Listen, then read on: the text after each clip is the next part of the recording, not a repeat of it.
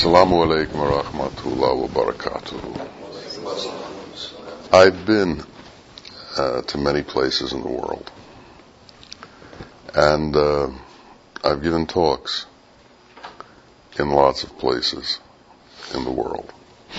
And in many of these places, the language that they spoke there was different than English. I'm limited uh, to English. So the circumstances uh, made it necessary to have a translator. Someone who could take the words I used in English and put them into the words of whatever the local language was. My teacher, Muhammad Rahim Bawa Muhaiyaddeen, did not speak English. He spoke Tamil, a language of uh, southern India.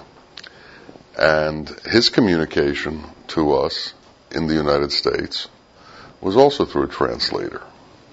Uh, people would take the Tamil and put it into English so that we can understand it.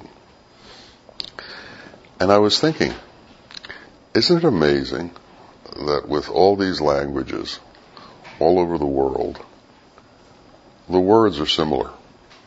They just sound different. We make different noises, just like we have different alphabets to help us pronounce these noises. We make different noises. But the noises all point at the same things. I mean, there's a word for house in English, and then there was a word for house in German, and there's a word for house in French, and a word for house in Turkish, and a word for house in Tamil. But there are translations of these words. So even though things appear on the outside to be quite different, once you get to the inside, they're really quite the same. And meanings are the same. Now, different societies have entirely different looks to them. Uh, if you travel to the Amazon, the uh, familial society is going to look different than if you travel to Mongolia.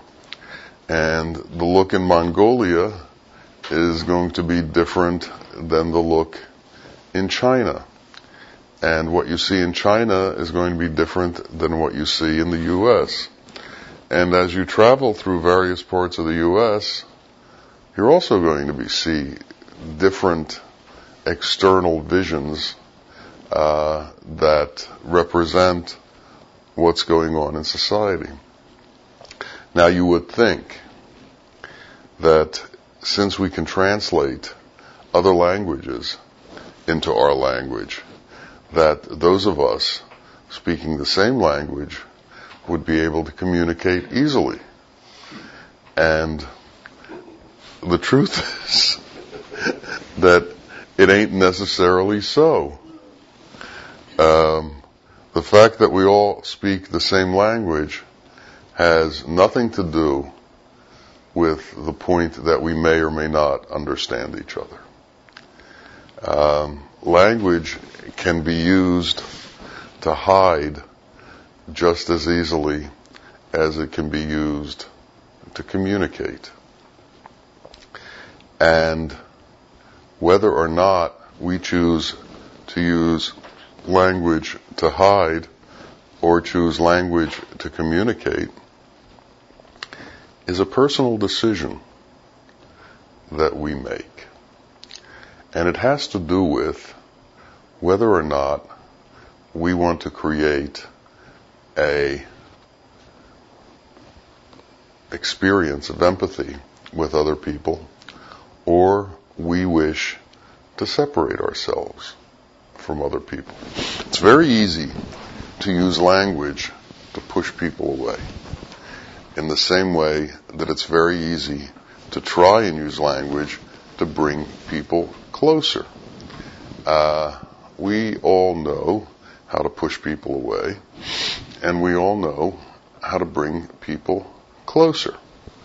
Um, if you run around uh, accusing everybody of being a kafir, a non-believer, you're going to be pushing people away. But the prophet said, if you call someone else a kafir, you are the kafir. That's hadith.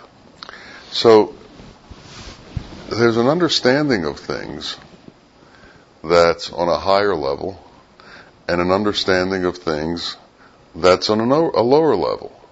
On one level, your head will tell you, ha ha ha, I called him a kafir, I'm finished with him now. But on a higher level, what are the implications of calling someone a kafir for myself? What does that make me? Who am I now and what have I done, done to the integrity and dignity of my own being? Most people don't get to the point of considering the integrity and dignity of their own being. If they did, they wouldn't run around calling people kafir. They would speak to people in a different way. An interesting point uh, of the way Sufis approach things is to love in all circumstances. They take the but out of conversation. I love you, but. I uh, want to include you, but. Uh, there's no buts about it. They love. And they try to be as inclusive as they can possibly be in their love uh, without trying uh, to eliminate anybody from that circle of their love. Uh, Bawa would say to people, I can't tell you what you want to know about yourself because if I do, I'll have to protect myself from you.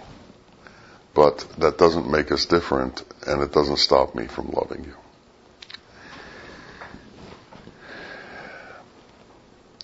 People usually,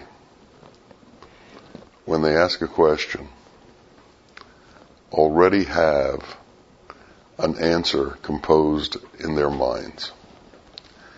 And they're not looking for answers. They're looking for affirmations. So they're trying to use language to affirm what's going on inside of them and the thought process they've already had. People would come to Bawa with questions. And then the question would be translated and Bawa would give an answer, and then the answer would be translated, and then the person asking the question would say, the translator didn't understand me. We'll have to be able to say that again. And so he would say it again, and the translator would translate it again, and Baba would answer it again, and the translator would translate it again, and uh, the person would say, well, we still didn't get it right and the circle would start again. And the third time this happened, Bawa would usually say something like, okay, do what you want. And the people who were asking the question would now walk out of the room with the opinion that they finally got confirmation of what they were thinking. And what they were thinking was absolutely right. And sometimes even wonder, why did I have to ask? I knew I was right. And this circle goes on and on. There's a, a, a saying in America, misery loves company, which basically means that negative people like to be with negative people to confirm their negativity. Well, it's not just that misery loves company. Opinions love company.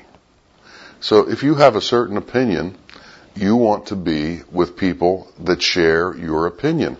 And it's really interesting about how somebody repeating your own opinion back to you makes you feel good. How somebody repeating your own opinion back to you confirms to you that you're right. Most people never consider that both of you could be idiots. And, and what you're doing is sharing idiocy back and forth and raising the level of your belief in this idiocy by continuing to talk about it and pass it back and forth. There's a reason gossip isn't allowed. Now, that means not only shouldn't you participate in spreading gossip, you shouldn't, and I'm choosing this word very carefully, you shouldn't participate by listening to gossip because there's no difference in listening than in doing it. So how many of you are capable when somebody starts talking about somebody else to say, I'm sorry, but I don't participate and talk about other people. Uh, I don't participate in discussing the nature of other people. It's not necessary, nor does it do any good.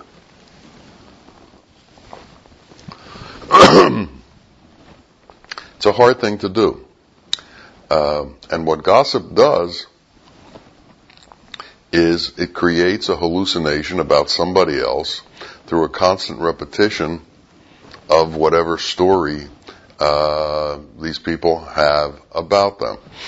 And I've seen what it does to people, and I've seen how it's used, and um, I've seen how the repetition of the same lie over and over and over and over and over again all of a sudden makes it palatable. palatable. It's like uh, you become anesthetized to the vulgarity of the situation. You become anesthetized to the vulgarity of the lies. You become anesthetized to the vulgarity of the act that produces the lies. I don't usually talk about presidential candidates. But one of them has made it part of his MO, modus operandi, the way he does things, to just lie about everything. Uh, there is no solid ground. There is only the quaking of the lies and the constant intoning of the lies to the point where he can say one thing and then another thing a few minutes later and then refuse what he had said previously because just by saying, well, I said this now, it's over. This is where it's at now. The integrity that is lost because of this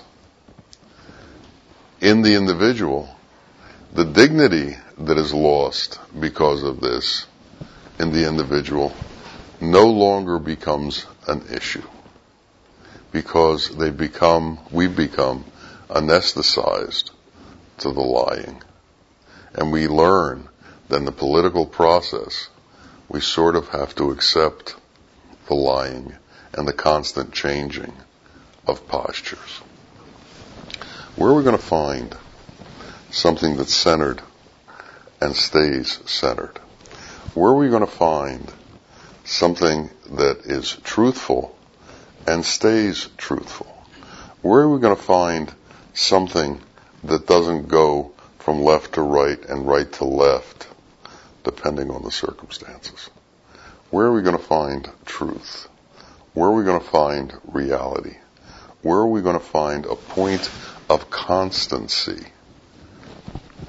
in our existence, a point where the sameness of every moment is glorified, where the unity of every moment is glorified and stays in touch with the truth. Many of us treat t- truth like a taxi cab ride. We get in a cab, we go for a little while, and then we get out of the cab. And truth is with us while we're in the cab, and then when we get out of the cab, we go back to our regular world. It's a little bit like how we pray. We take three minutes off to pray and be with God, and then we go back to the world. Uh, we got on our taxi cab ride, and we got off on our taxi cab ride. It's almost like we become, we share a ride with God for a few minutes to go from one place to the next, and then we arrive and we get out and God goes on his way. It's difficult to maintain a consistent, constant, ongoing relationship with Allah. It's difficult to be in an elevated state where we commune with Allah on a steady basis. It's difficult not to get out of the taxi. It's difficult to stay on the ride. It's just difficult. Now, just because it's difficult doesn't mean it can't be done and doesn't mean it shouldn't be done. It just takes effort. And effort seems to be hard for a lot of people.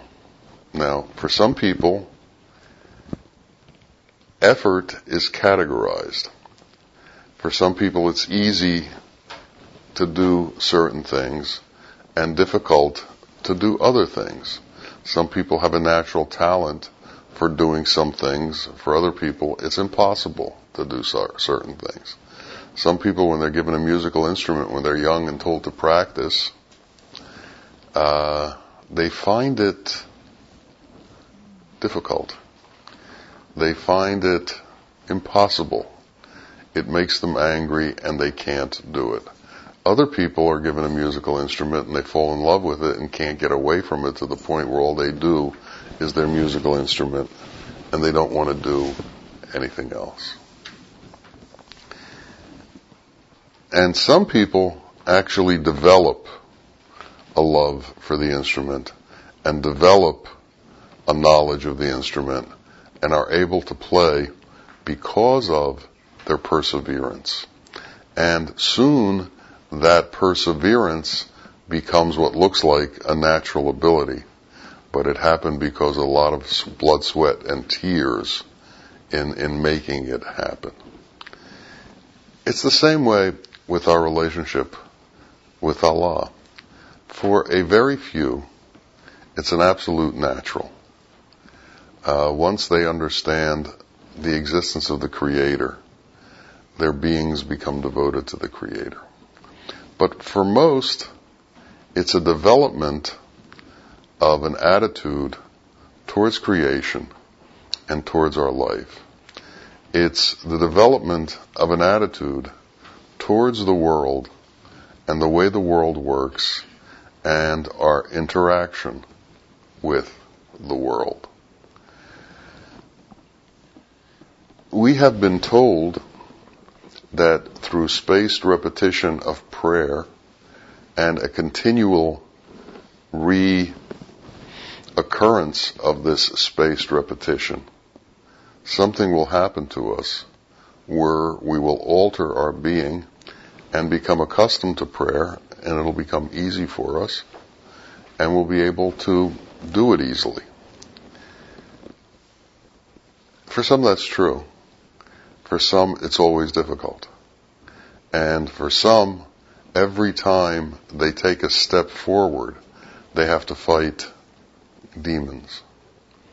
And sometimes these demons are quite as simple as, it's not important, you don't have to do this. It's nothing outrageous. It's nothing overwhelming. It's just that uh, whatever TV show is on at the moment is just easier to sit and watch than to go away. Uh, did you ever notice on TV shows they often leave at the end of each segment a small cliffhanger that you have to come back to to find the answer to. On a lot of these reality shows, they're even much more blatant about it. They'll pose a question at the end of the segment that says, Abraham Lincoln's head is on the quarter, the nickel, the dime, the penny, or the five dollar bill. And answer in a minute. And then they give you the answer after the commercials. Why did they do that to you? To make you sit through the commercial. We seem to have an, uh, an, uh, a difficulty with unresolved situations. If somebody puts a question before us, we need to know the answer. And if the answer isn't given to us, we're willing to sit through a commercial for two minutes to find out the answer. Uh, we're willing to suffer to resolve an unresolved situation. And somebody's figured this out. Now, we've all got an unresolved situation.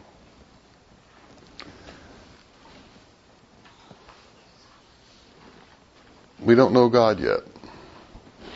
And that situation is unresolved. And in order to resolve it, you have to sit through your prayer. But not only do you have to sit through your prayer, you have to be conscious of your prayer. Not only do you have to be conscious of your prayer, you have to have the appropriate intention in your prayer. And you have to be able to do it over and over and over again. And even though you may not be able to see God, you'll be able to see patience after a while. And in an interesting way, seeing patience is seeing a part of God. You may not be able to see God, but you'll able to you'll be able to see peace after a while. And in a very interesting way, being able to see peace is being able to see God. You'll find that parts of Allah will be revealed to you by garnering the qualities that you garner by going through prayer, by going through doing the prescribed things that you're supposed to do. The ability to sit still and do zikr is a proof of Allah. The ability to do your prayer when prayer is necessary is a proof of Allah. The ability to go to Juma consistently because you're told to do that is a proof of Allah.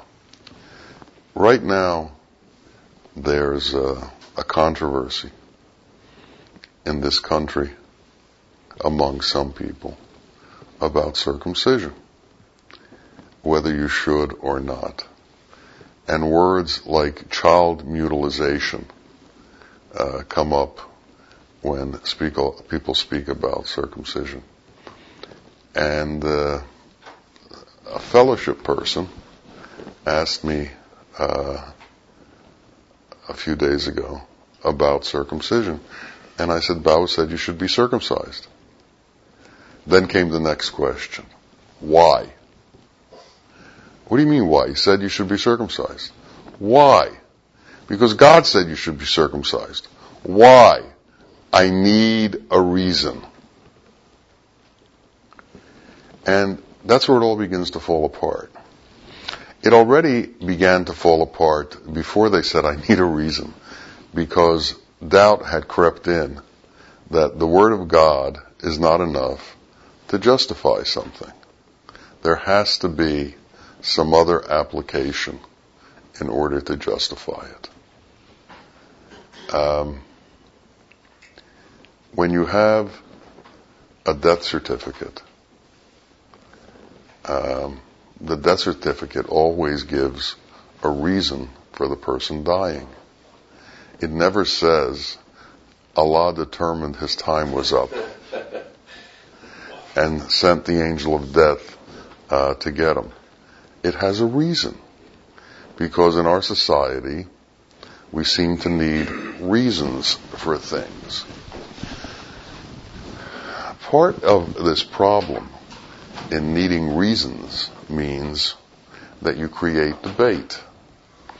And once you create debate, you create strong opinions.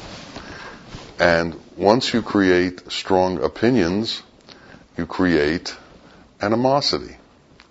And with that comes anger and vengeance. Over what? Over opinions that were created because faith wasn't strong enough to accept what was simply given. Can we walk through our existence keeping to ourselves? Keeping our opinions to ourselves? We can. And one of the reasons people run away to monasteries is not to be involved with everybody's opinions at them. Uh, they can't take it anymore. They don't want to be involved in it anymore. But what happens is when you're involved in situations with more than one person, you have opinions. When I was about 27 or 28, I was practicing law and uh, there had been a shift in the firm and I had been uh, put with a lawyer who was a jerk. Uh, he was mean. He was short in his words, and uh, he didn't know how to act. And I didn't like him. And so I sent Bawa a letter. And I said to him, uh, I've been put into a situation at work where I'm with somebody who's impossible to work with. What do I do? And he sent me back a letter. And it said, as soon as you're put into a situation with more than one person, there's politics. And, and politics lead to disagreements. Politics are like salt being poured into a wound. And just because there seems to be a pleasant surrounding and a nice place to work in, and people from the outside see something beautiful, doesn't mean that it's truly a castle. In the world, it's better to live in your own rat hole than in somebody else's castle. So there has to be a certain integrity of you and a dignity of you. And you don't have to be connected to other people to get that dignity. The point is that if you're connected to other people for dignity, that's not what you're going to get, and it's really not what it is. He said, move to your own rat hole. Start your own business. Allah will take care of you. So within about two weeks I left, and I went out on my own. And um, it turned out to work. But it also, what allowed me to leave was my faith that the instruction that I was given was valid. So faith conquered fear, and faith conquered a really lousy situation. But is it possible to have that kind of faith in everything that the Sheikh tells you? Is it possible to have the faith that if you continue to do all of the things that are required of you, you will be allowed to, re- to enter reality.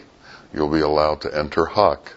You'll be allowed to see Rahman and Rahim if you do the things that are expected to you. Does prayer lead to grace? Does prayer lead to an elevated state? Can you go to an elevated state? Is there a difference between the state you're now in and the state where you can be in if you adhere to Allah's rules? Is it better to be at peace than to be angry? Do you go further in peace than in anger? Do you get further by allowing Allah to lead you or by leading yourself?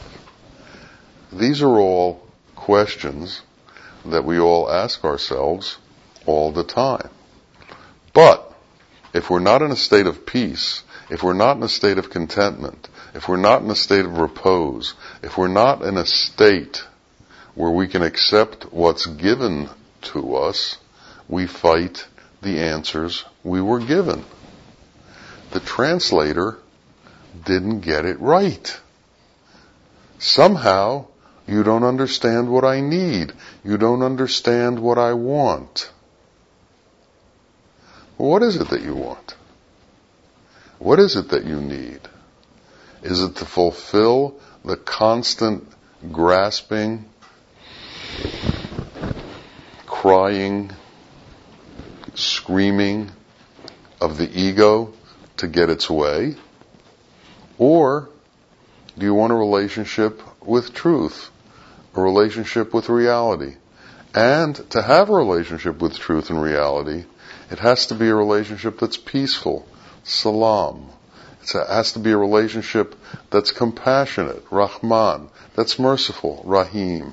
And if it can't be these things, you can't have those relationships because they preclude anyone who isn't that way to entering into that fold, to entering into that covenant of tranquility, that covenant of peace, that covenant of surrender, that covenant of protection with Allah. If we want to be protected by Allah, we have to protect Allah that is within us. If we want mercy to ride with us, we have to ride with mercy. When the cabs are going by, and they have names on them, like anger and mercy. If we choose the cab that says anger and we get in that one, we can't expect that we're going to have a merciful ride. We're going to have an angry ride. We need to find a merciful way to accomplish things and a merciful way to do things. We have to find a way to get in line with reality. We, we often say that you have to be able to go along with what is being brought to you. We have to be able to go along with the way things are. We have to be in tune with the vibration of the moment. But what if we are bad translators? What if we can't translate the resonance of the moment? What if we alter the vibration of the moment to suit our ego? What if we falsify the translation of what's going on at the moment? What if everything we do, we do in a way that serves our ego-centered self-motive so that we have come to the point where we are blind to truth, where we can't see truth. Many people need courses in remedial humility. They need courses in remedial mercy.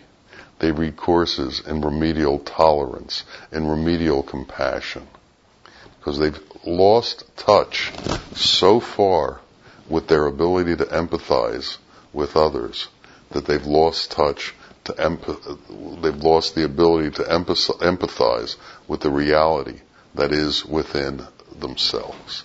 If you can't empathize with others, you can't empathize with the reality in yourself. If you push yourself away from the truth in others, you push yourself away from the truth in yourself if you call another person a kafir, you are a kafir. It's another way of thinking. We have to give up what the world has taught us and integrate into us what Allah is trying to show us. And as long as we believe in the world, we can't see what Allah is trying to show us. So we have to give up on the world. We have to give up on the world's ways. We have to give up on the world's tactics. We have to give up on the world's nuances and how they make us do what the world wants us to do. We have a choice to make, and we make it almost all the time. Do we choose God or do we choose the world? If we become angry, we've chosen the world. If we become harsh, we've chosen the world. If we're difficult, we've chosen the world. If we put ourselves above others, we've chosen the world. If we get strongly opinionated, we're choosing the wor- chosen the world. If we need to scream and holler, we've chosen the world. We have to find a way to get back to God. We have to understand the vibration that comes with Him, and we have to let it fill us with joy, and we have to pull away the veils that keep us from that. May Allah help each of us do this work and understand the importance of it for our immortal soul. Ameen. Ameen. Ya Rabbil Alameen. Assalamu alaikum wa rahmatullah wa barakatuh.